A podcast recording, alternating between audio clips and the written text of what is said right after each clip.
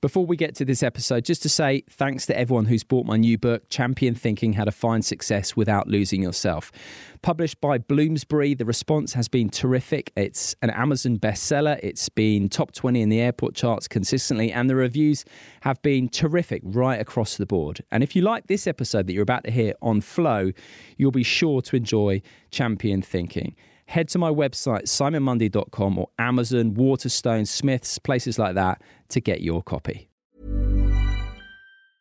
In the market for investment worthy bags, watches, and fine jewelry, Rebag is the answer. Rebag is a luxury resale platform where each piece is carefully inspected by experts to ensure quality and authenticity. Use Rebag to buy and sell finds from the world's top brands, including Louis Vuitton, Chanel, and Cartier. Head to Rebag.com and get up to 15% off your first purchase as a member with code REBAGNEW. Shop today at Rebag.com. That's R E B A G.com. And use promo code REBAGNEW for up to 15% off your first purchase as a member. When you're ready to pop the question, the last thing you want to do is second guess the ring. At Bluenile.com, you can design a one of a kind ring with the ease and convenience of shopping online. Choose your diamond and setting. When you find the one, you'll get it delivered right to your door. Go to Bluenile.com and use promo code LISTEN to get $50 off your purchase of $500 or more. That's code LISTEN at Bluenile.com for $50 off your purchase. Bluenile.com code LISTEN.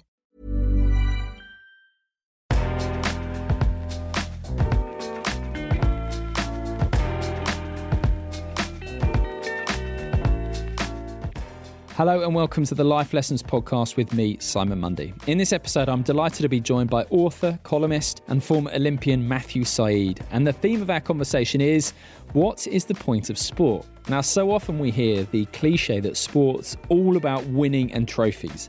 And I would argue that view's not just confined to sport, but can be applied to life more broadly. So I argue that the real joy of sport and life is when we lose ourselves. And that can happen when we play sport, when we watch sport. But the portals into this kind of presence that we all love are vast and include art, music, conversation, nature, reading, the list goes on. And the theme of this conversation is also really the essence of my book, Champion Thinking How to Find Success Without Losing Yourself. And Matthew very kindly gave me an endorsement saying, Champion Thinking blends compelling sporting moments with thought provoking philosophical insights, entertaining and enlightening. So, if you enjoy this episode and resonate with what we talk about, then Champion Thinking will be right up your street. I hope you enjoy our conversation.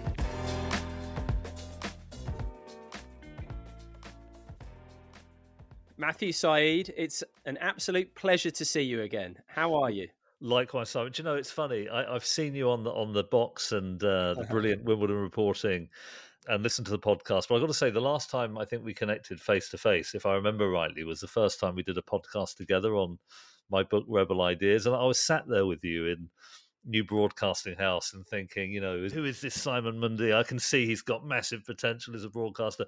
But then afterwards, honestly, you did it brilliantly. I think you really it was lovely for me because you'd clearly read the book and absorbed it, which isn't always the case when you've written a book and you're interviewed about it and people are asking questions and clearly haven't read any of it. Um, and you really brought it to life. And I was stopped so many times in the coming weeks, including by some of your previous bosses at the BBC, uh, to say they'd enjoyed it. So I'm looking forward to this. And I love the fact you want to talk a bit more about sport the philosophy of sport, why it means so much to us. Mm. Uh, it's been a big part of my life. So, Simon, thanks so much for inviting me again. Well, that was lovely of you to say all of those things. You know, I thoroughly enjoyed our last conversation. Rebel Ideas was a brilliant book. And um, as I said to you at the time, I was well aware who you were because I was aware of you both as an author, as a columnist, but also as a sportsman. You know, I remember you very much from your table tennis days. And um, and I'm actually going to correct you just briefly. It happens a lot these days, so I'm used to it. yeah, time distorts. It has done over the last uh, few years. But actually, the last time we saw each other was not when we recorded. You and I actually met up because you very kindly, very generously spared some time to give me a, a, few thoughts and a bit of advice ahead of me writing my book. Uh, so we met up. Yes, in, at a I cafe somewhere. A cafe Chiswick, somewhere, possibly Chiswick. Yeah. yeah. somewhere like that. It was very nice. But I think that speaks volumes. You know that you were willing to gracious enough to take the time out of your schedule to to share some words of wisdom, many of which I can are still ringing in my head now. I'm not sure that I put them to as good a use as I could have done, but but but I really appreciate it, and I think I think that does speak volumes. You know, despite all your success, Matthew, you're let's put it bluntly, just a good bloke, and I think well, that's really important in, in a world where you know people are quote unquote successful. That's very kind, Simon. Thank you. And when when you become goodness, what would it be? So the the pinnacle of your success, and I'm sort of a, a crusty has been. I'll reach out for a coffee in in Richmond in in a decade. We never know when that pinnacle is going to be, right? It might have already, it, it, might have already been and gone, Matthew. We never know. so uh, anyway, listen, it is great to have you back. As I said last time, we spoke about about rebel ideas. Just a quick word on that.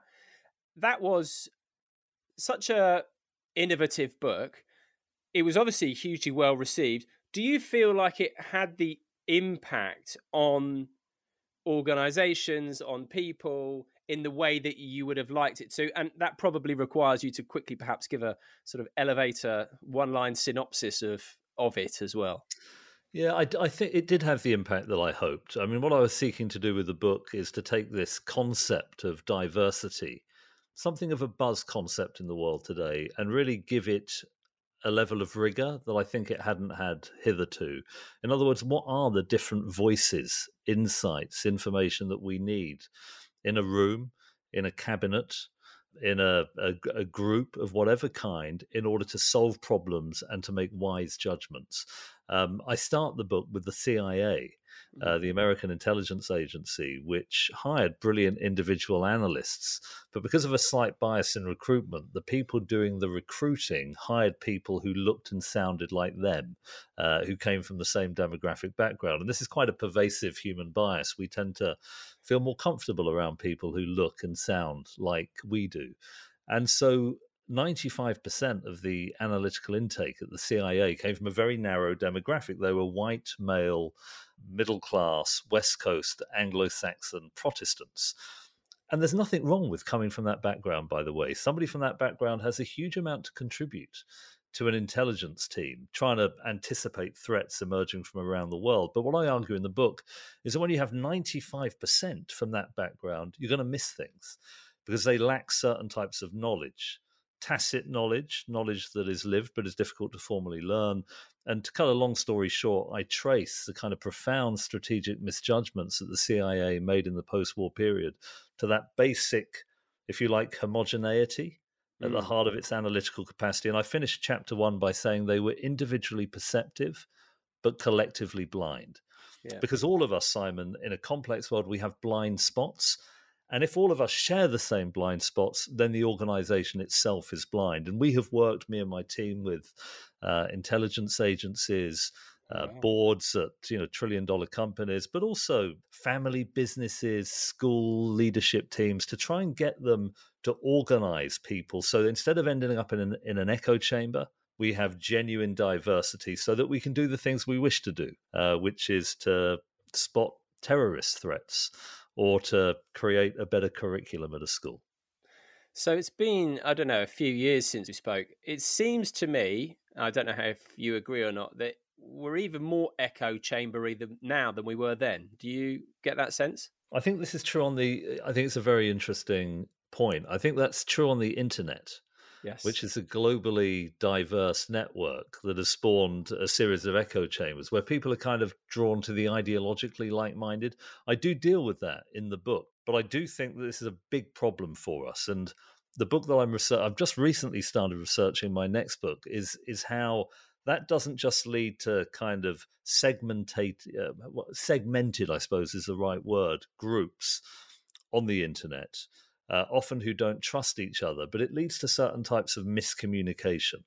People don't quite understand what each other are saying, and I think that could be a really big problem for us politically uh, going forward. So, no, I think I think you're right. I think your diagnosis is right.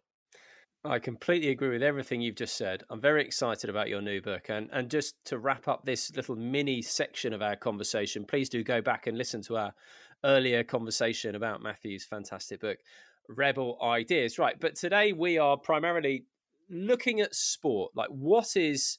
what's sport all about? What is the real beauty of sport? Looking at it, I suppose, through a philosophical lens. Why do we love it? Why do we need it? As well as, I think, what it reveals about us as people, and even, dare I say it, about reality at large. But we can go down that rabbit hole. but before I, before we, let's say, get into the weeds of it, I do want to dig a bit more into into you and your backstory because I didn't get this opportunity last time because we were we had so much to get through with with rebel ideas. So you are you know a very well known author now consultant speaker. You've toyed with the idea of moving into politics which i think would be a very welcome addition. But before all of that you were a table tennis pro.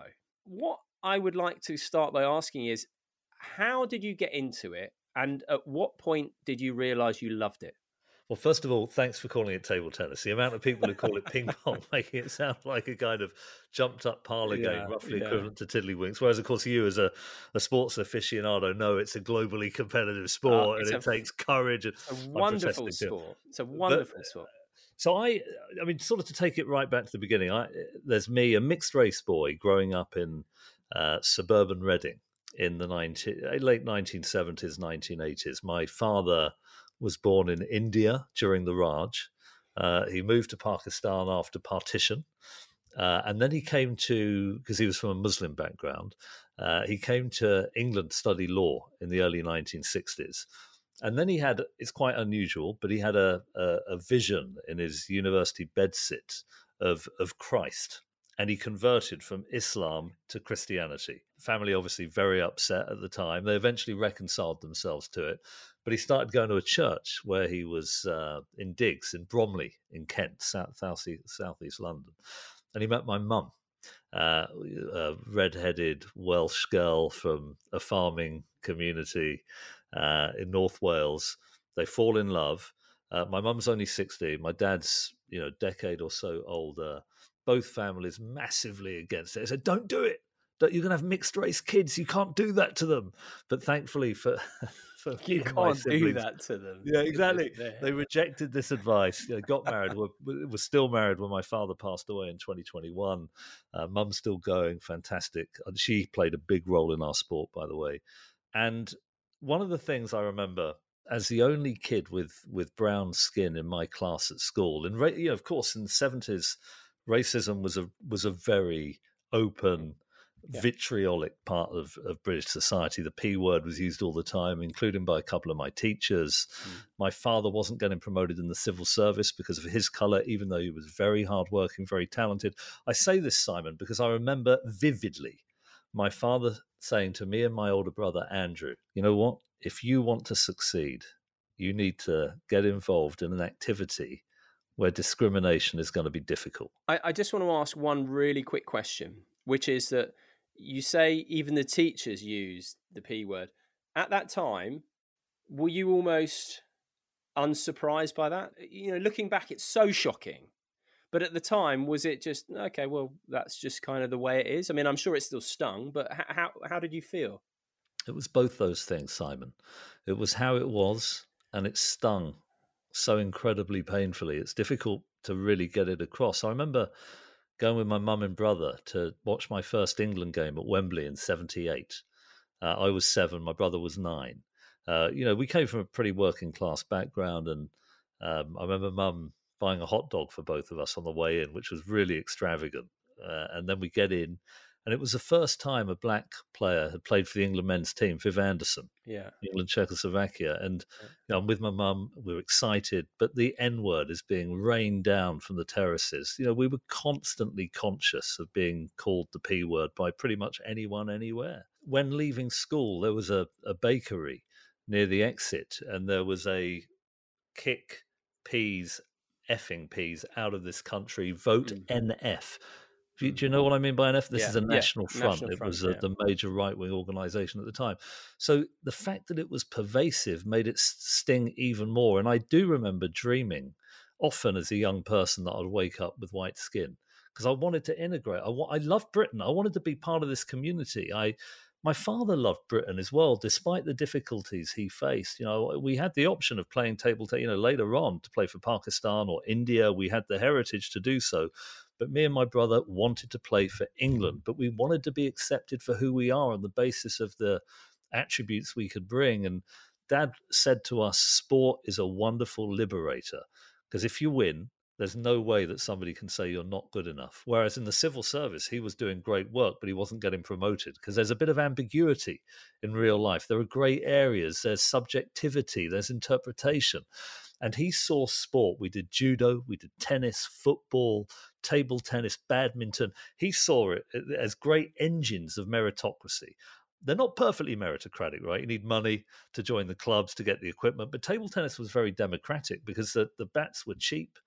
Uh, you know, with the tennis, we had these not very good rackets that were a bit warped, but with table tennis, it didn't matter quite so much, and that's why he backed it so hard. So, so there is an aspect, uh, an indispensable aspect of sport that I think has often made it a vehicle for people from backgrounds who may be discriminated against to do well in life. I think that's probably the first really valuable point to reflect on in terms of the point of sport is the fact that it does away once you're past the barriers to entry with the hierarchies that are so prevalent in life like when you're on on the pitch when you're uh, at the table tennis table in the middle of a point okay you might think oh this person's better than me when you're fully engrossed in the action it's a completely level playing field and that in itself is something very beautiful about sport but you I dodged agree. my initial question. Matthew. Well, just Simon, can I just oh, throw in something quickly there? For, for something like golf, it's still elitist. You need clubs, you need access to a course. It's difficult. You know, Faldo said that he used to, you know, sort of Nick Faldo, the the, the yeah. great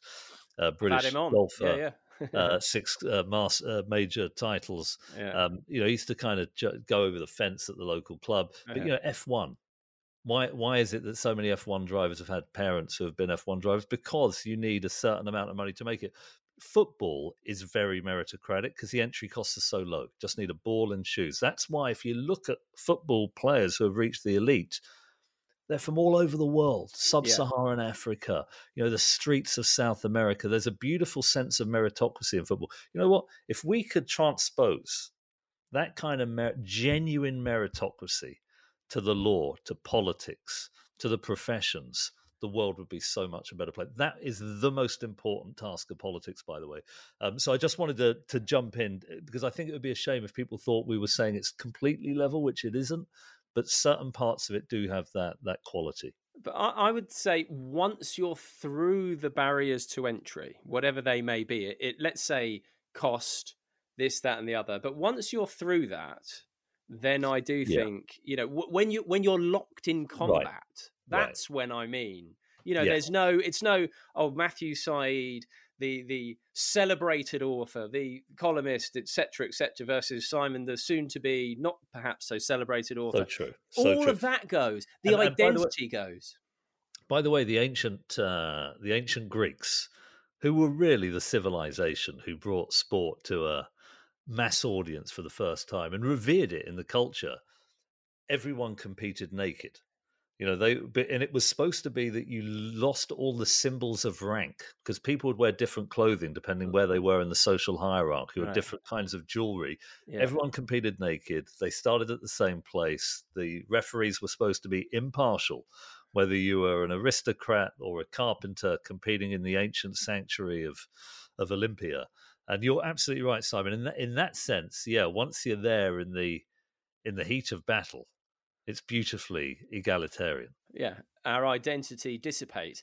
Right. So um, let's go back though. Though, okay, so you and table tennis. Okay, so your father has said, laid out the truisms of the world around you, but and I know there was the club near you, but you know, for me, I remember tennis is my sport. I never reached your level. Did love table tennis as well, by the way, very much. How good so. did you get at tennis? You've kept that quiet. Well, well, okay. How good did I get? I was the Oxshott Village Sports Club men's champion 2002. That was my peak, Matthew. How big was Oxshott? Uh, Oxshott, yeah, no, I got it. Yeah, and yeah, listen, yeah. Andrew Castle, Jeremy Bates won it in subsequent years. I'm not sure I won it if he'd have been in the competition that year. But uh, so, so I wasn't bad. Dodgy footwork, but you know, good hands. Good, not bad at table tennis. Anyway, but my point being, I remember falling in love with tennis because I remember connecting with a forehand at one point and it feeling so good that I was like, oh, I want more of that. And I went from being someone who was taken down there to do some exercise by my mother to someone who spent every waking moment that I could down there ringing whoever I could to to play. So I remember falling in love with the sport and then I became immersed in you know who won what and the, watching the Wimbledon highlights videos and here we are many years later me being a, a big tennis nerd. So do you have a similar moment?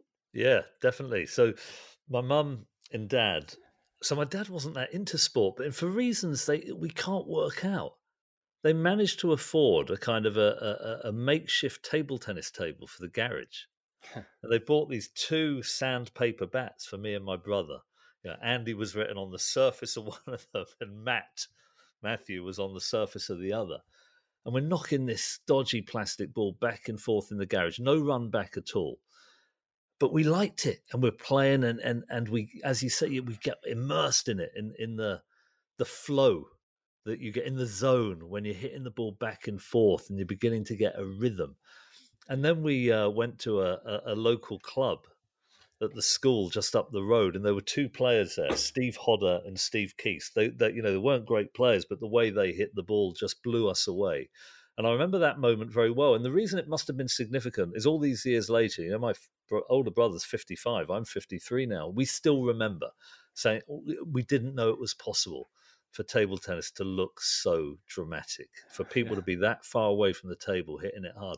And then, you know, from there we got into a into a proper club. We had a fantastic coach, and it was a journey, just just a marvelous journey. I think it's interesting that you use the words flow and zone in there, and we'll we'll come back and dig more into that.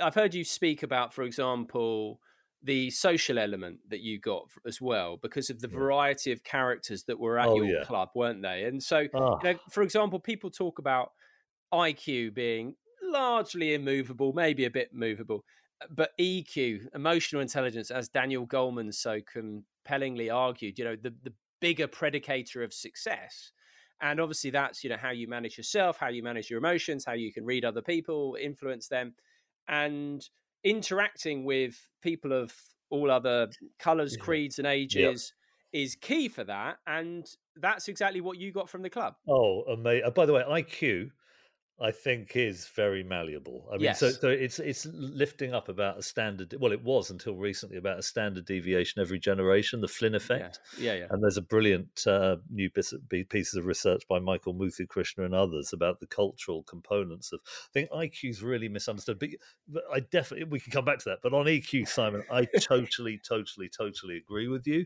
And table tennis was amazing because think of it. So, so the early 1980s the club that I start playing at is the Omega Club.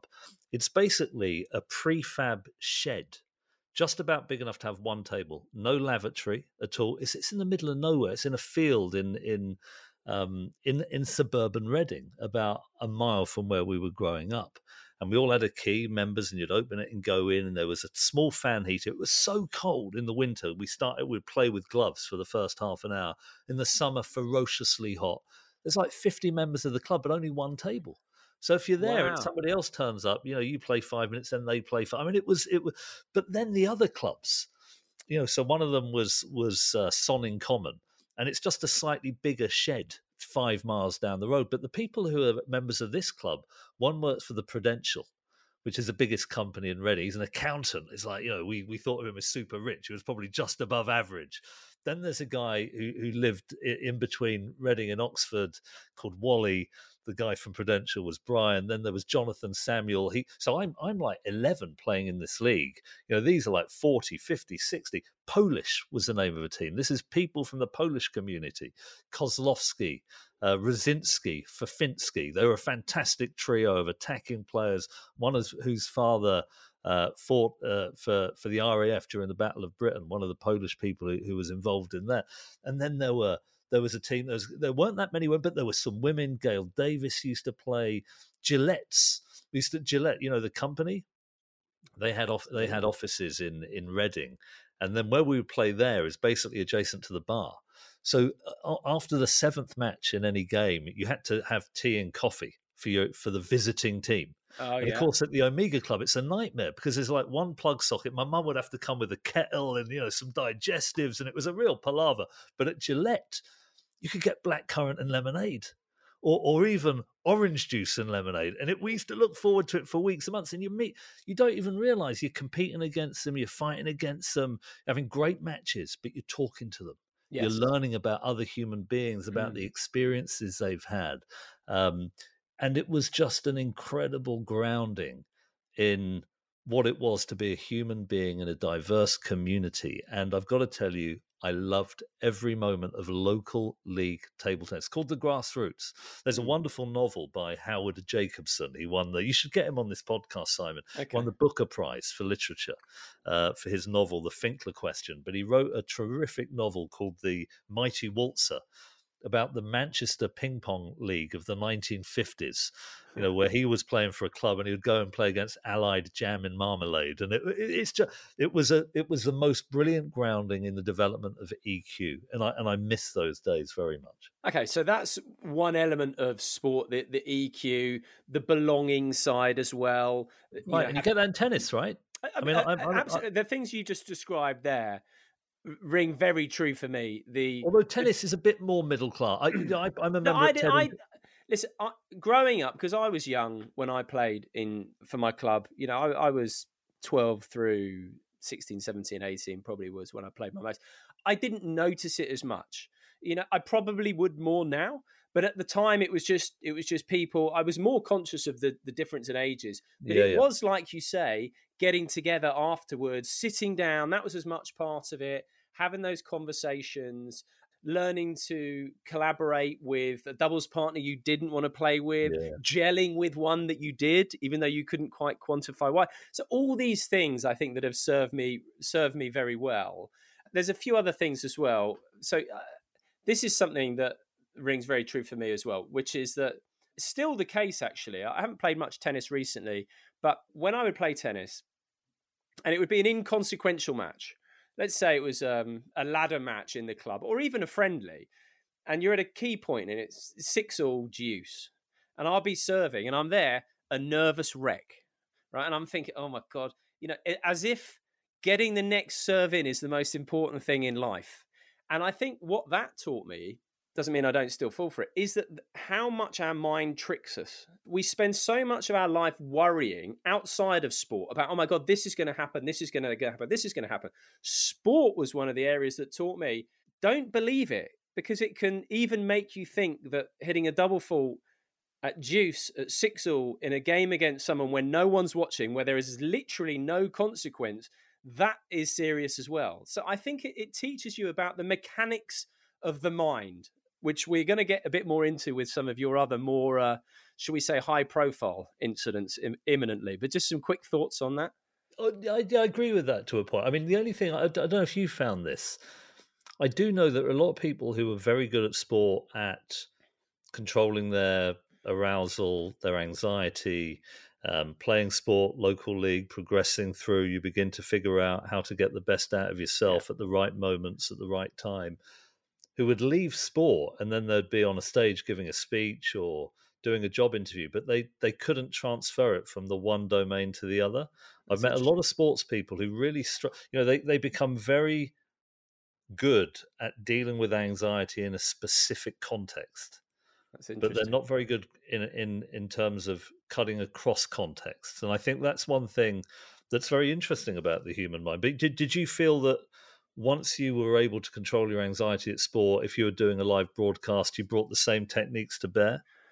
Well, it's interesting you say that because I was thinking of using this example, but after I touched on your example of having a tense moment, and I just wouldn't be too much of a fan of using the word control because to me it's not about control. Yeah, yeah. Um, because what I learned was, in, in if, if, I can illustrate it with a quick example, actually from broadcasting. So London 2012, I was working for Radio One at the time, and I was asked to do on Super Saturday. So when Mo, Jess, and Greg Rutherford all won gold, to do a live broadcast from the fan park in front of the big screen, and it was building up to be this huge thing, and it felt like a big deal because it was for Five Live rather than Radio One. It felt like there were important bosses listening, etc., etc. The, the consequence of the evening was growing, and so I felt this this anxiety, if you can call it that, these these sensations in my stomach sort of starting to grow. And what I did was I I tried to ignore them, avoid them, distract myself, just basically, in short, get rid of them. And needless to say, that didn't work. What happened was they amplified, they went up into my head. I had those doomsday scenarios like, please run out of here. My career's going to be over in about an hour and 10. you know, you know, it was catastrophizing. But the adrenaline did kick in and it was fine, but not enjoyable. However, when I learned what has been effective for me that I do find to be useful in any anxiety inducing scenario, whether it be giving a talk, a live broadcast, a speech, whatever it may be. Actually, for me in the old days, it used to be anxiety induced insomnia, even. And that is around understanding that these thoughts and feelings that come up are normal. There's not a problem with them until you make them a problem. And so for me, it's been about, oh, as soon as they come up, instead of like, oh no, here come those feelings, it's like, oh, hello, feelings, welcome, come on in. And it's that kind of acceptance. So an analogy or perhaps it's a metaphor that I like to use and that is often used is, is being the sky and those thoughts and feelings are the weather. And, and in, in that case, they sort of pass on through. And so a few years later, I was doing a live broadcast and I was in the wings, ready to go on to a, a live TV program with a, a presenter who's renowned for being pretty tough with her questioning. And I felt that same those same sensations, but rather than do the kind of resist, I did the opposite and welcome, and it actually alchemized it from anxiety to one of excitement. So for me, acceptance is the key element that actually, for me, would operate in any scenario. That, now, that's me speaking. And I know, for example, Alastair Cook was the same. He used to battle it until he realized that no, it's like you're going to have these thoughts, you're going to have these feelings, you're going to feel like an imposter sometimes.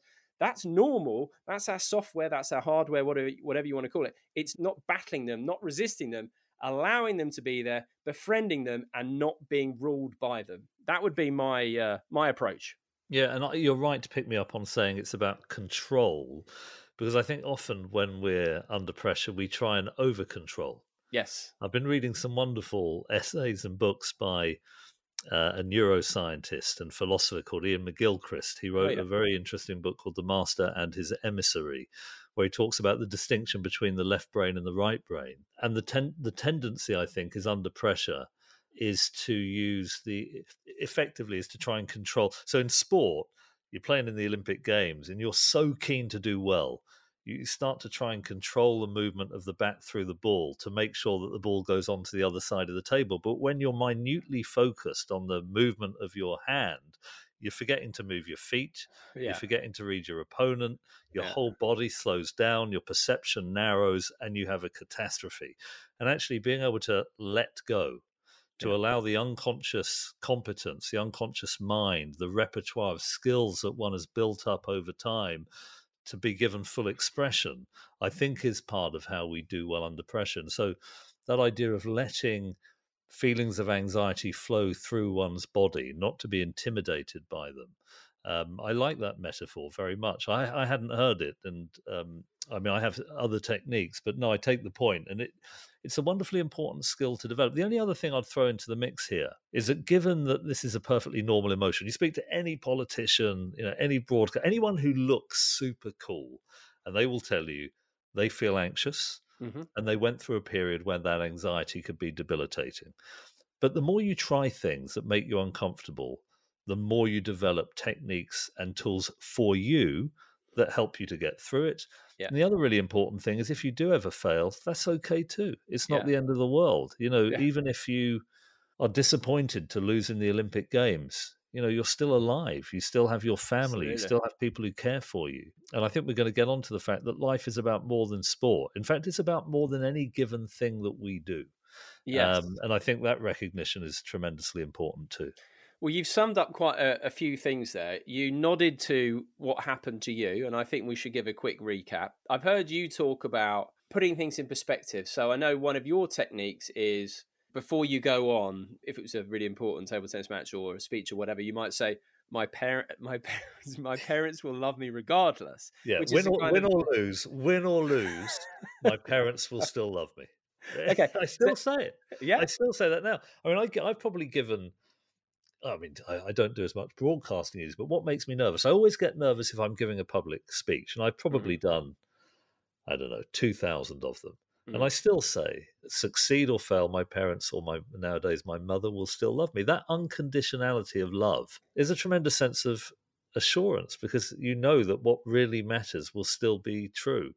And I remember, well, I won't go through the different techniques that people use to make them feel that it's okay if things go badly wrong because some of them are kind of quite personal to the athletes I've interviewed yeah. but I think a lot of people use techniques of that of course of course but I think the key thing to remember is that it's completely normal. I've heard people talk about, oh, imposter syndrome. Oh, it's it's more of a thing for women than men, or whatever. And I disagree. I think I think it's baked into all of us. I think it's absolutely natural for everyone to feel imposter syndrome, quote unquote. You know, it's a bit of a loaded term in, in any environment where they're sort of stretching themselves. And I think actually there'd be something a bit wrong if you didn't feel that. And so I think just understanding that, that let's just bracket them under uncomfortable thoughts and feelings are normal. They're a completely normal part of the human experience. They don't have to rule you.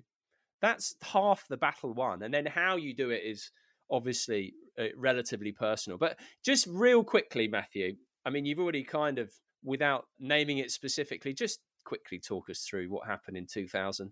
I'm sorry. The, the uh, yeah well that was the big the big meltdown because that was the Olympics Sydney 2000 where I had an outside chance of winning a medal.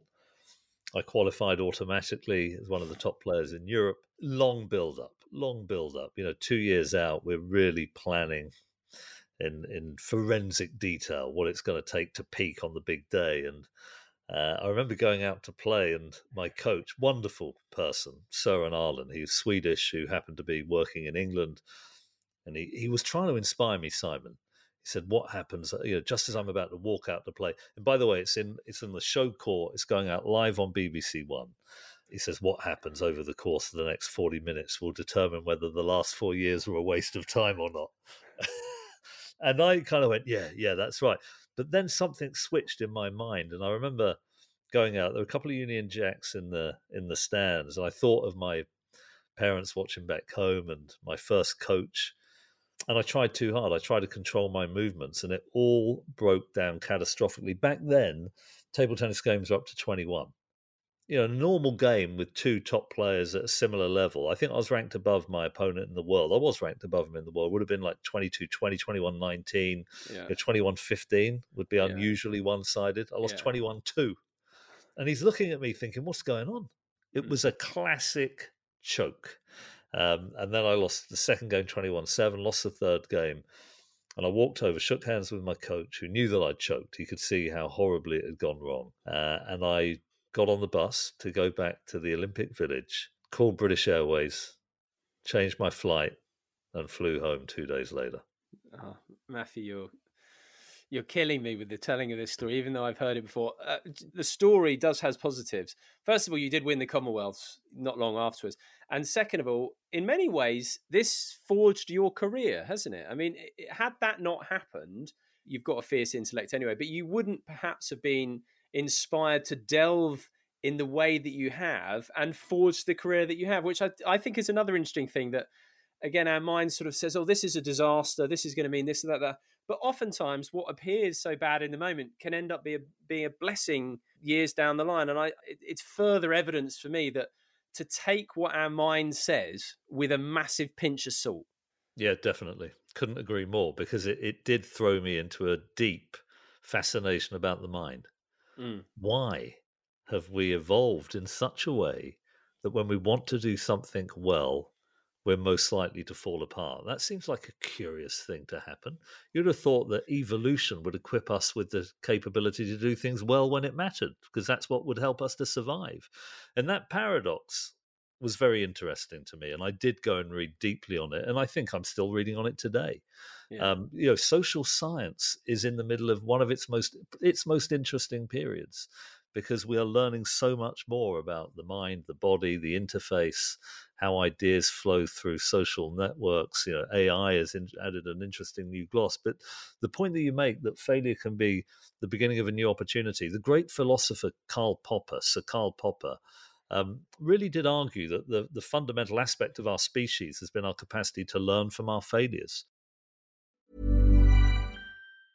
You should celebrate yourself every day, but some days you should celebrate with jewelry. Whether you want to commemorate an unforgettable moment or just bring some added sparkle to your collection, Blue Nile can offer you expert guidance and a wide assortment of jewelry of the highest quality at the best price. Go to BlueNile.com today and experience the ease and convenience of shopping Blue Nile, the original online jeweler since 1999. That's BlueNile.com. BlueNile.com. There's never been a faster or easier way to start your weight loss journey than with PlushCare. PlushCare accepts most insurance plans and gives you online access to board-certified physicians who can prescribe FDA-approved weight loss medications like Wegovy and Zepbound for those who qualify Take charge of your health and speak with a board certified physician about a weight loss plan that's right for you. Get started today at plushcare.com slash weight loss. That's plushcare.com slash weight loss. Plushcare.com slash weight loss. Many of us have those stubborn pounds that seem impossible to lose, no matter how good we eat or how hard we work out. My solution is PlushCare. PlushCare is a leading telehealth provider with doctors who are there for you day and night to partner with you in your weight loss journey. They can prescribe FDA-approved weight loss medications like Wegovy and Zepbound for those who qualify. Plus, they accept most insurance plans. To get started, visit plushcare.com slash weight loss. That's plushcare.com slash weight loss. Now, this leads me to one of your articles that I read. I'm a big fan of your articles. I'm sure I've told you before and it was all about while Blazers use sport for virtue signaling, we seek escapism. Basically, it's about well, why don't you tell us what what prompted you to write that article, and and, and what were you trying to say in a nutshell? Well, I, let me say this: that that you know, for a professional sports person, your objective is to to to win. I wanted to win an Olympic medal, but now I look back on it. What really was the most wonderful thing about it was the journey as a as a recreational player now, tennis. By the way, we should get together for a game. I play at, at Teddington. Oh, that's not fun. Hey, listen, I'm bang up for that. Okay. But, quickly, what do you mean the journey? The journey. What I mean by that is, in order for the journey to make sense, you have to care about the destination. A journey often has a kind of philosophical structure of seeking to get somewhere that one wishes to be. The irony is that when you get there, you realize that the destination didn't matter that much. And it's what you learned about yourself and your friends and everything else along the way. Robert Louis Stevenson said it's a better thing to travel than to arrive. I interviewed so many sports people who they're you know, from Martina Navratilova to Serena Williams, Lewis Hamilton, you name it, Beckham, Ronaldo. They'll have this big ambition, or somebody who wants to be a millionaire so they can buy a Porsche. And the moment they buy it, they think, "Is that it? Yes. Victoria Pendleton went into depression after winning gold because she thought that would make her eternally happy. It was the holy grail. That's not how life works. You get it, and it's almost like a bereavement. The next day after the, what's going to get you out of bed in the morning? That's what I mean. That, that it's a journey that really matters. But during the journey, you have to care about the destination to get yourself out. It's one of the. I mean, look, the human mind is a, is a is a deeply paradoxical thing when you yeah. deconstruct it. That's just one of the paradoxes. Um, but I was talking in this case, Simon, about sport and politics, not as a player, but as a spectator.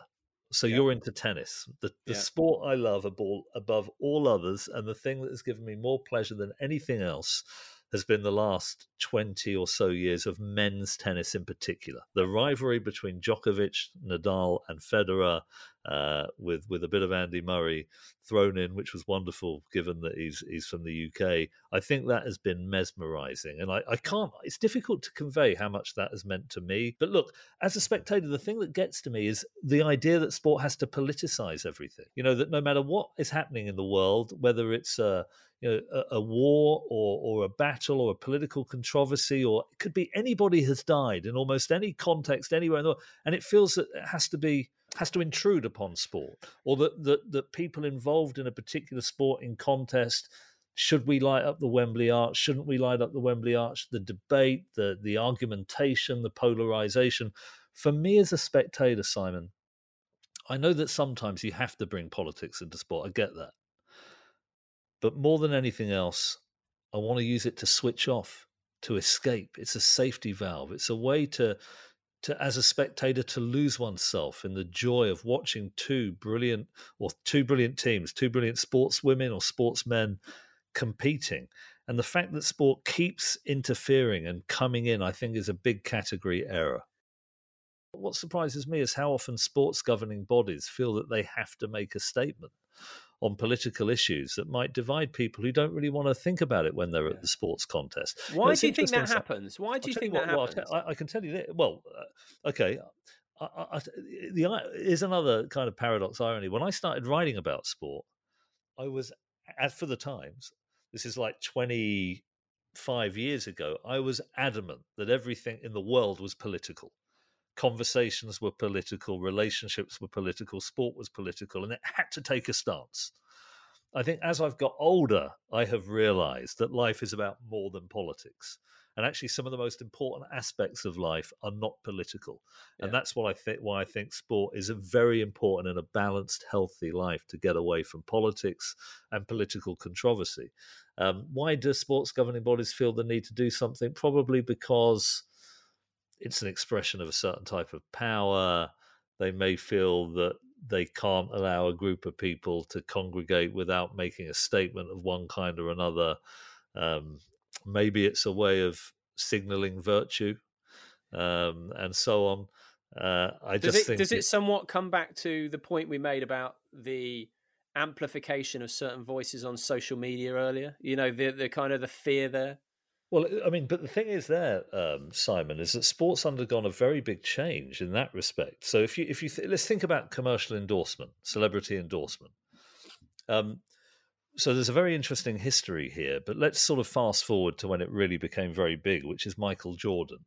This is a famous basketball player for the Chicago Bulls. If anyone hasn't seen the Last Dance series on Netflix, you're missing I out. Big thoroughly time. recommend yeah, it. Yeah, yeah. Uh, so he um, endorses Nike, and there's a Nike Air Jordan shoe, and it becomes a global phenomenon. Nike begin to understand how to leverage the personal qualities of somebody who was a marvelous basketball player, very resilient, very determined, ambitious, um, very uh, indicative of North American popular culture in the 1980s, and it becomes an industry.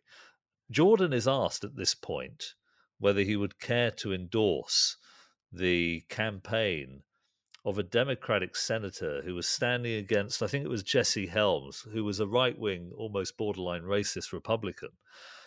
And Jordan gave this response. Um, I think, I mean, it may be apocryphal, but most people think he did say it. Um, no, I'm not going to endorse that campaign because Republicans wear sneakers too. In other words, Republicans wear trainers too. In other words, the idea is you don't take a stance on any political controversy as an athlete because you're going to, as it were, alienate half of your potential consumer base for whom you're the conduit for these big multinational companies. Now, that was the fundamental um, view of sports marketing through the next 20 years. Tiger Woods classically offered no response on any political issue. His his um, uh, press conferences were just platitudes. Any question he was asked, he knew how to give an answer that would position him in a way as to be vanilla. He was basically a blank canvas upon which you could yourselves, you know, uh, project your own aspirations. But that started to change science. So politics was completely antithetical to sports marketing uh, for quite a long time. And that began to flip the reasons why it began to flip, I think, are interesting. I'm not sure I fully deconstructed them, but it did begin to change. Gary Lineker is a very interesting person in this regard. He said nothing politically controversial for a very long time. He was a master at surfing the middle ground and appealing to everybody. They used to call him the housewives' favorite. I mean, he may still be. I mean, that's a slightly sexist term about housewives' favorite, but anyway, that was what he was called in the in, in the 80s and 90s. Then he, I think he realized that the world was changing, and people actually admired those who took a political stance. And he has obviously started to do that. And it's often interfered with the perception of his impartiality as a BBC. And it's been very, very controversial in a different kind of a way. But that's all shifted, Simon. But yeah. I don't have a full answer for why that might have been the case. Yeah. A couple of things that I want to link together. First of all, you, you mentioned Tiger Woods, and there was this lovely line in in your article where you spoke about watching him. I think it was in 2005 when he won his second Open, and you spoke about losing yourself in his swing. And I want to link this to two other things. One was that cultural delusion, you could say, that people have that winning the biggest titles, earning the most money, getting the biggest house is synonymous with happiness. And you gave the example of, for example, Victoria Pendleton. But there are so many examples of people who've reached the top of their proverbial Everest only to be left with this feeling of where's the the joy that I was promised all along.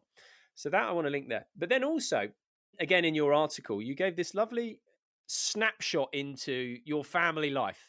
So you were watching the England Fiji game at the Rugby World Cup with your kids, and your daughter was really into it, and she said something like, "Daddy, are we going to lose?" And you turned to her and said, "I don't know, but it's a hell of a game," or something to that effect. And I thought that was quite a revealing comment because to me, the general consensus is, and you'll hear it trotted out time and again, is that sport and life is about winning. It's about trophies. It's about accumulation, etc., etc. So that's that kind of the first part of the quote from from your daughter. Are we going to lose? And then the second part is, I don't know, but this is a hell of a game. I I'm so immersed in it that it's its own reward. And so that then comes back to losing yourself in in Tiger Woods' swing. And then there's the George Plimpton line as well, which I think you quote, which is about how the pleasure of sport is the cessation of time itself. Now, I want to bring all these points together because to me, I think this whole narrative it, it's about trophies, it's about winning. Actually, of course we want to win. As you said, right?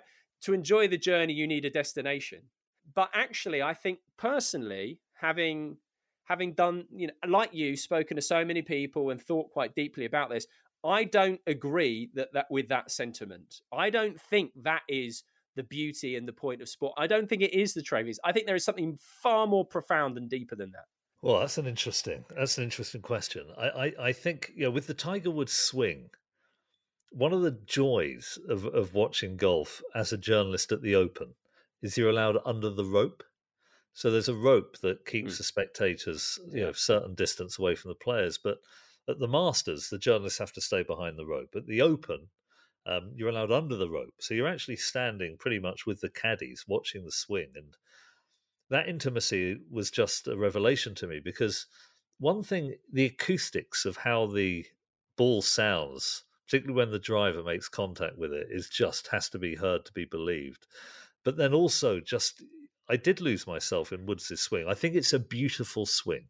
Hmm. The technical efficiency of it, the way that he can shape the ball, both fade and draw. It's just a it's a mesmerizing thing. I think the same is true of watching great sports people in any field.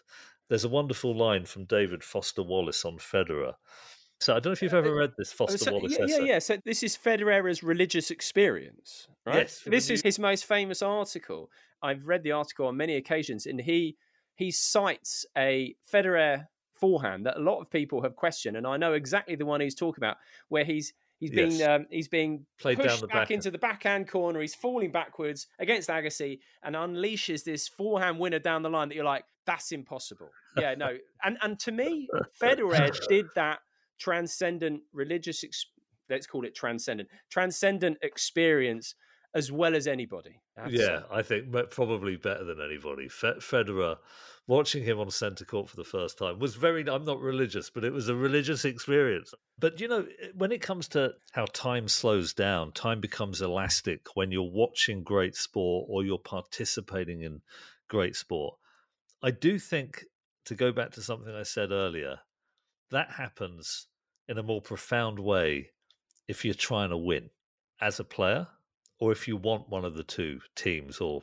players to win. Yeah. You need because to be engaged, when you have you? the emotional yeah. stakes that's when the immersion becomes very deep. I was trying to think why this might be. And I was thinking of a game of Monopoly. My two kids have got into Monopoly in a big way, and we we we play almost every second day. Uh, and if you know if we haven't got much time, we just don't play the greens or, or the blues so that we can build build up sets and, and play out. But imagine if during the game, you know, I said to one of them, "Oh, you've landed on Mayfair with a hotel, you don't have to pay." that makes a mockery of the rules. What's the point of playing if you're not going to be constrained by the rules? Imagine if yeah. you know somebody hit the ball out in tennis. Oh, don't worry about it. Just take it again. Or if if I said to Evie, yeah, I'm winning, but here's a couple of thousand pounds so you can beat me. The whole point of it, you need to have everybody as part of the contest wanting to win and wanting to win within the rules. There have to be constraints. And if those constraints aren't there, arbitrary constraints, you know the, the rules of tennis 15 30 40 game it's all arbitrary. The height of the net uh, the size of the court um, all of it is completely arbitrary. But once one acknowledges those constraints and then decides that we want to win at this completely trivial invented game, that's when you can completely lose yourself in watching or in playing. So I, I don't think one can draw a, a complete contrast between the desire to win and the ability to, as it were, have that spiritual experience. I think that's a, a fair point. What I would say as an add on to that would be that most people tend to think then that the real the real reward is the winning as opposed to that moment of full immersion that moment where for a second time does stop I'm sure you know. Uh, I can never be sure if I pronounce it right. Mihaly Csikszentmihalyi, right? The guy who spoke about flow, and he he spoke about two things. You know, a distortion of time and a loss of your sense of self. And what is that sense of self? Okay, it's Simon, it's Dad. It, I believe this. I think that this has happened. I regret this. I, you know, I've got these hopes. It's this kind of self that lives in time, as it were. Most of us find our identity through time, but then in that exact moment where you're lost, all of that is irrelevant. For that split second, you just are. You're yourself in your purest essence.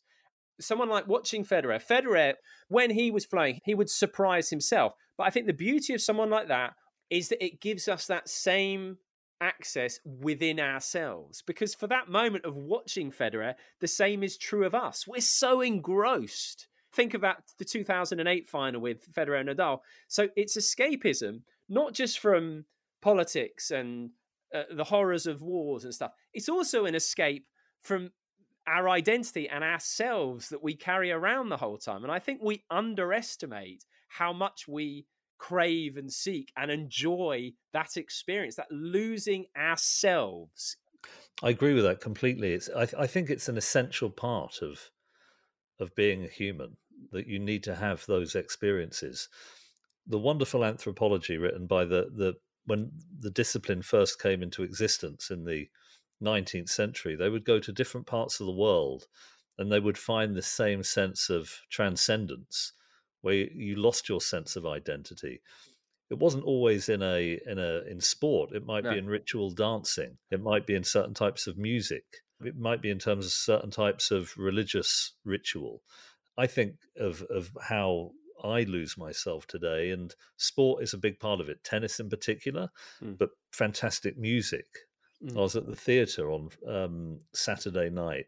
And when you lose yourself in time, you look at your watch uh, during a performance and you have no idea what the, you wouldn't even look at it during the performance. you look at the end and you're like my goodness i wouldn't have had a clue what mm. time mm. it is and i'd almost forgotten where i was or what my anxieties might have been yes um, sport does have that type. I, you know, for me, I remember doing a debate on Five Live a few years ago. What's better out of sport and art? I think both of them are wonderful in, in different ways. The one thing I would say to those yeah. who, it was an interesting debate. It was with an audience in in that beautiful, is it the Sage Centre in Gateshead, just on the south side of the uh, uh of the river, and a few of them were quite scathing and sniffy about sport. The one thing I think that sport has that's distinctive from art you know, I've watched Shakespeare plays, but when you go and watch Henry V, you know the result of the Battle of Agincourt before the play starts. It's scripted in advance. You know what's going to happen. Whereas when Federer plays Nadal or Navratilova plays Evert or Manchester United plays Chelsea, you do have this clash of wills that gives you a certain type of aesthetic experience where you do not know the result in advance. And that creates a different type, I'm not saying a better type, but no. a different type of excitement. Sport can be art. There's no question about that. And I think people do get sniffy, but we've all got, and I think you referenced this either in this article or another one, we've all got our ways of getting to that identityless, timeless place. You know, it can be through even conversation. I find it often yeah. when talking. In fact, with Roger, because I've been lucky enough to interview Roger Federer many times, a claim to fame. I did his last ever sit down interview after his last ever victory at Wimbledon, which was special. But it's like on, who, who, was that again? Was that so? So uh, this is, he, he just year, he... you know, I can't even tell you who he beat, but I know who he lost to. He lost to Hubert Hurkacz in the next round, six love in the yeah. third set, and uh, and never won again. Little did I know. But the point was that in the moment before Federer came, it's like, oh my gosh, it's Roger. Roger Federer, the great tennis player, the man with, at the time, all the records, the beloved by crowds. And then he sits down and we chat. And after a short period of time, because he was very genial, lovely guy, you're just two people. My identity was irrelevant, his identity was relevant, and it was just a lovely exchange. So I think we find that in so many ways. But to me, I think sport is such a powerful way of accessing that place. And I'm glad you mentioned uh, conversation. I think friendship it doesn't have to be necessarily you know the friendship with mm-hmm. one's significant other platonic friendship too mm. uh, when you were saying that uh, it, it just it transported me to some of the conversations i've had down the years with my closest friends where banter yeah. it moves into a slightly more serious part of the conversation a few jokes there's a shared history um, there's a wonderful concept in psychology called is it transactive knowledge where you have this deep receptacle of shared experiences with your best friends and so you almost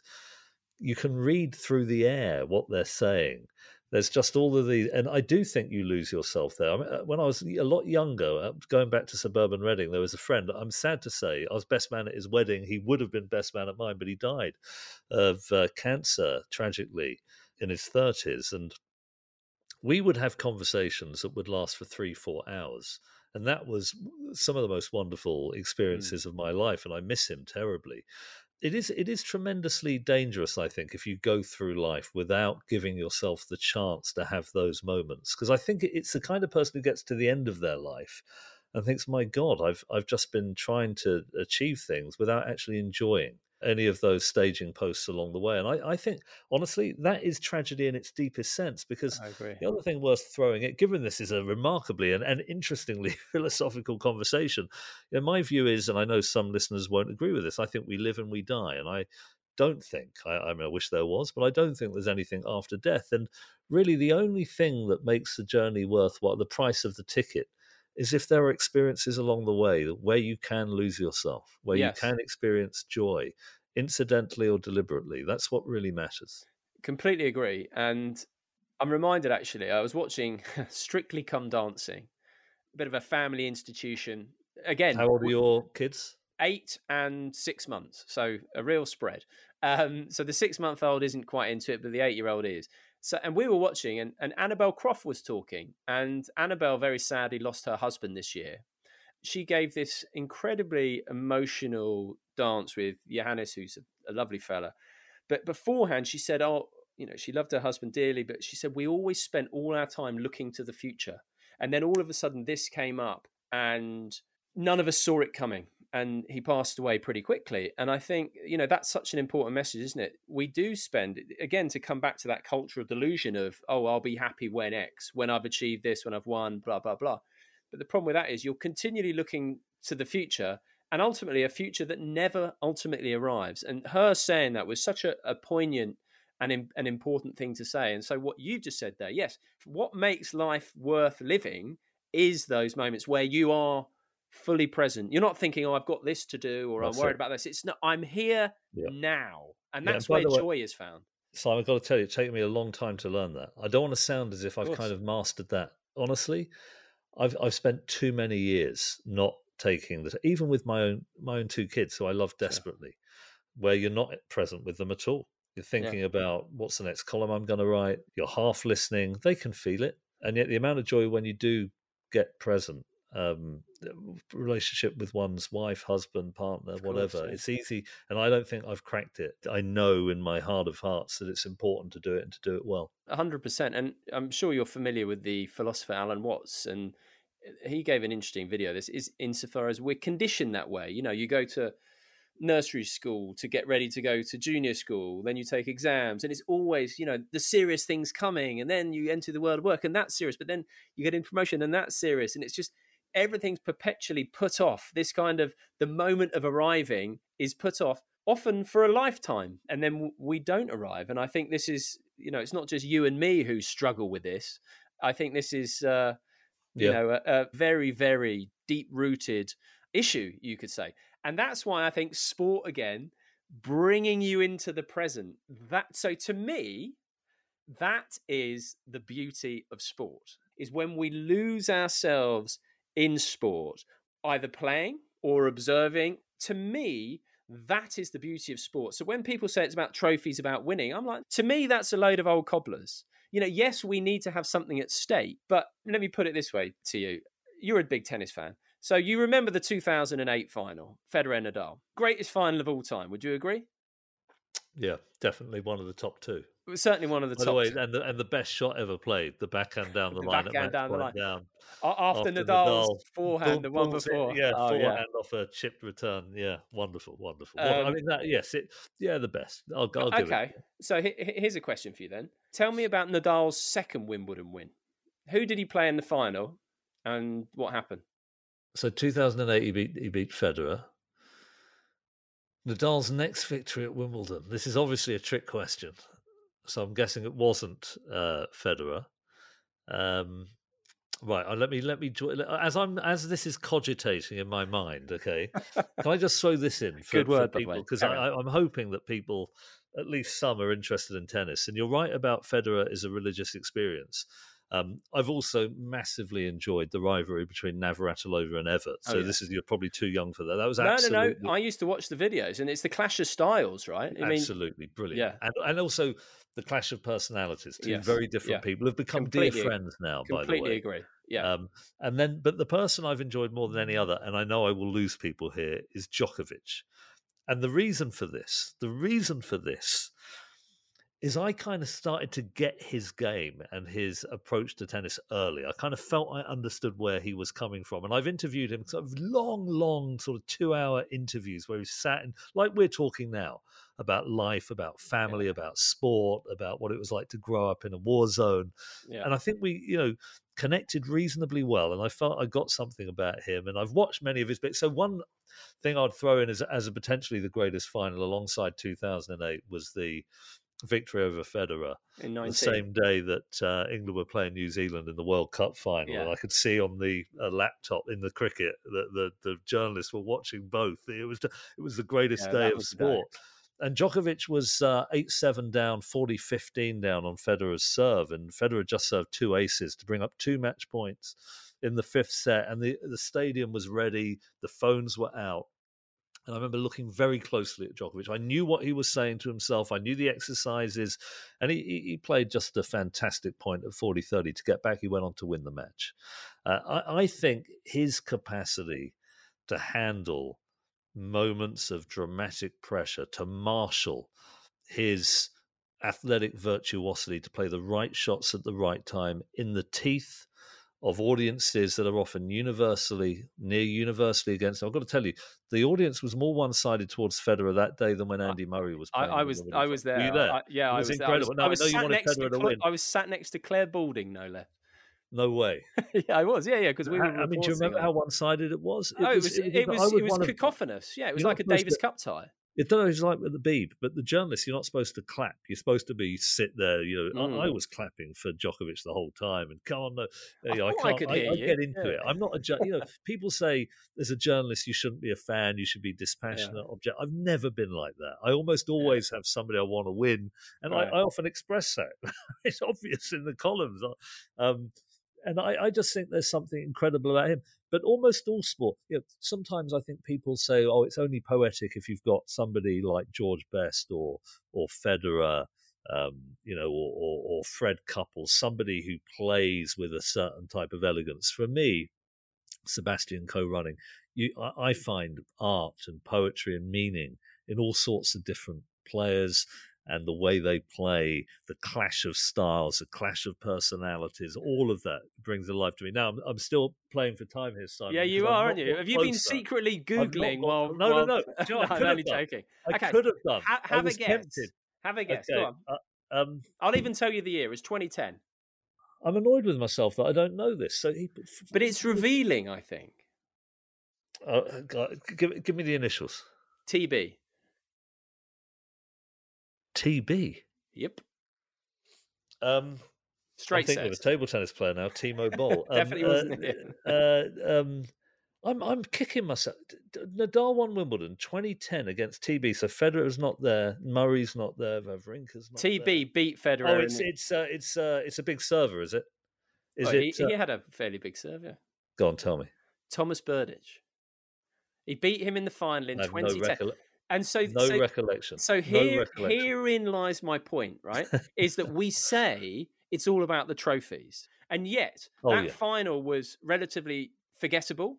And yet, in terms of its comparative value, it's no less valuable on that score than the win in 2008. But the magic yeah. was what they created together in that Oh, moment. yeah. When he hit that backhand, when he hit that forehand, that tie break, all that stuff. To me, that's the magic of sport. Now we talk about it in terms of in terms of winning and trophies and everything like that. You touched on Djokovic. I just want to add something quickly there. So I've heard you say a number of times, right? Who would you, if you had to have someone play for your life, it would be Djokovic, right? I would completely agree with that because he, you know, he's mentally incredibly tough, etc., etc. But let me ask you this: but if we had to poll hundred tennis fans around the world, right? Because at the end of the day, tennis isn't a blood sport. It's not life or death. It's what we're talking about. It's that losing yourself in the moment. If you had to pay, or 100 people had to give their view of who they would pay to watch, to lose themselves in the moment, who do you think it would be? They'd Federer or Federer. Djokovic? But remember, they would go for Federer. Of course They, they, would, go. For, of course they would. Yeah, but these things are subjective. You ask hundred people and ask them whose music do they prefer, Lennon or McCartney. You would have you would have massive disputes. If you ask them the Beatles or the Stones, you'll get disputes. I love that subjectivity, by the way, and I, I you know, I actually prefer. I, I like both McCartney and Lennon. Frankly, I was going to say McCartney a bit more. I do admire him very much. The other thing I really love about sport more now than when I first started writing about it is the manner of how we play.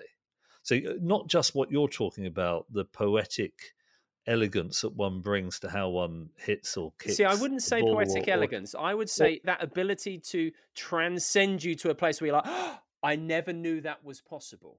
That I would say Federer has been peerless at. you, you mentioned Federer. I've mentioned Federer's back and down the line against Nadal in the tiebreak against Federer at Wimbledon. In when was it? Was it was it 20, 2019? Yeah, when- what, what when Djokovic won from two Yeah. yeah. yeah, 2019. In, in the tiebreak, there's a very big point. Djokovic is about two up, and they have quite a long rally baseline exchange, and then Djokovic plays a backhand down the line, which left scorch marks on the court. It's an incredible shot, Oh, and, yeah. and I think Andrew Castle, who I like and, and is a good friend, I know you know him too, said Yeah. shot of the century. I mean, it's just an incredible stroke. he says that a lot, to be fair. Oh, he does. He does. Uh, he said it. I think the point before and the point after, but the, um, but it's a magnificent shot. I would put that up there as something that had deep meaning for me because the meaning for me and the losing oneself it isn't just about them doing something impossible or even beautiful.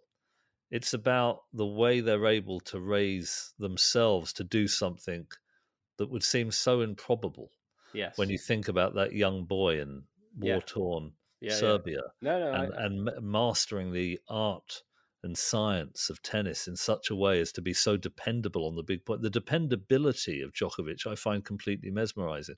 But the other thing, Simon, is how how people react at the end of a game. That day when England lost, to, uh, England beat New Zealand. Do you remember it was a super over? It was Yes. incredibly, and it was a Oh, couple of refereeing controversies. Yeah, at the yeah. end, the New Zealand players shake hands, they salute their opponents, and then they leave the field of play.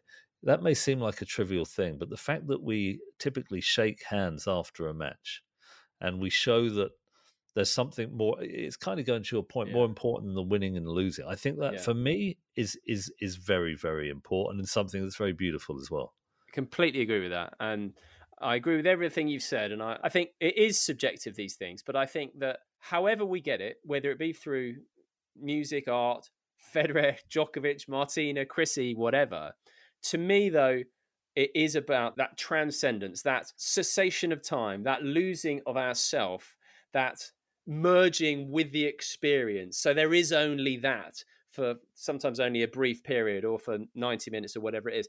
To me, that is the beauty of sport. And, and it also does reveal something about us as people as well. I think that, you know, we're perhaps overly identified with our identities. You know, we take this narrative uh, self that's you know based on what's happened to us in the past and what might happen to the future too seriously. The fact that we crave and we love it when that goes, to me, that has uh, implications. And I think you alluded to it very beautifully in your article from the cessation of time to sharing that with friends and family, as you spoke about.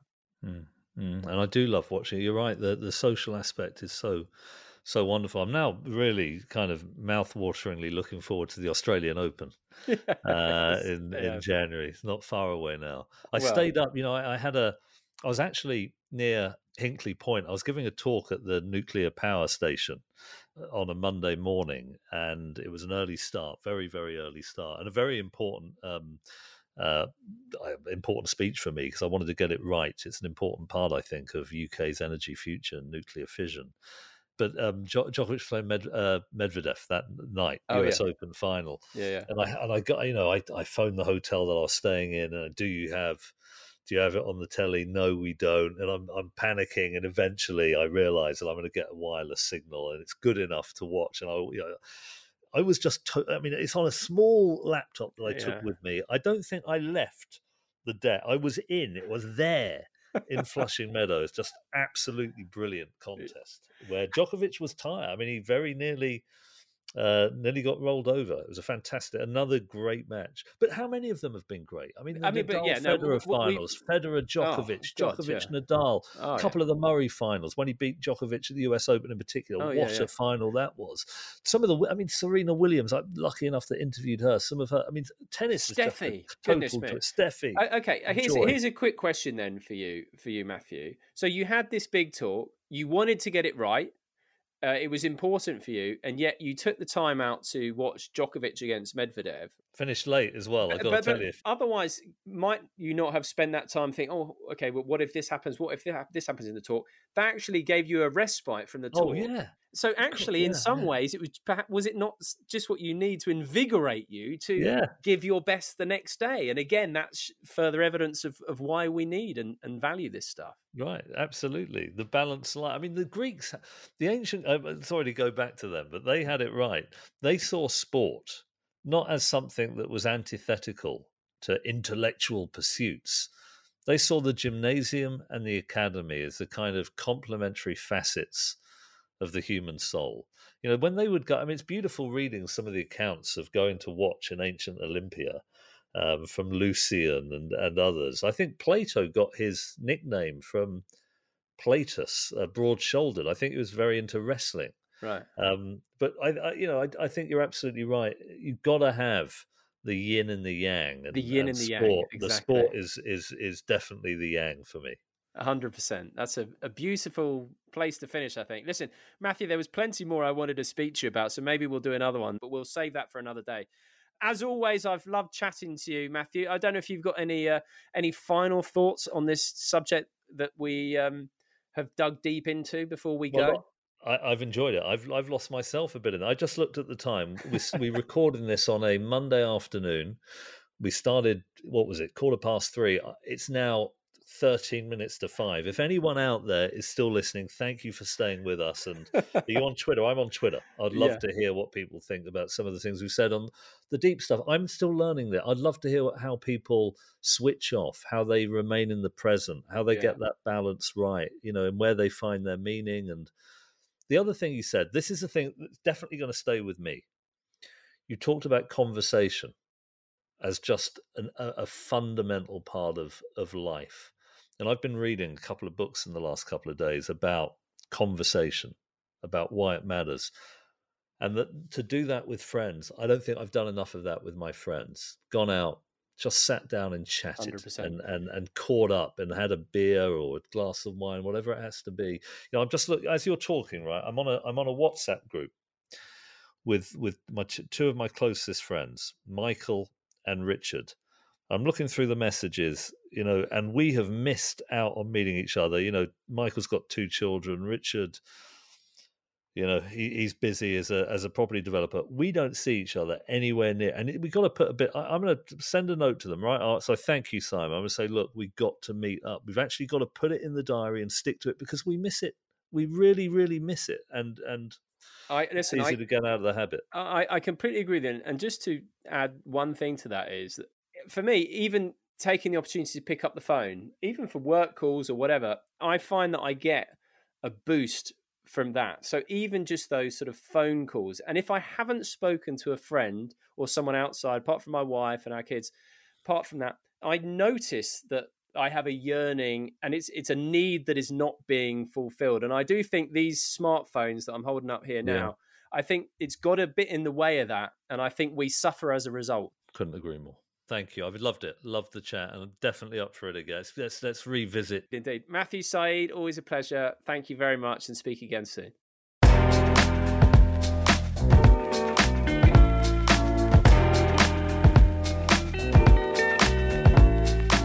Thank you for listening to this episode of the Life Lessons podcast. I would be delighted to hear your thoughts, your ideas, your guest suggestions, your questions. Just get in touch via my website, simonmundie.com. That's it for now. I will be back with a bite sized episode this Friday and another full length episode next week. Until then, goodbye.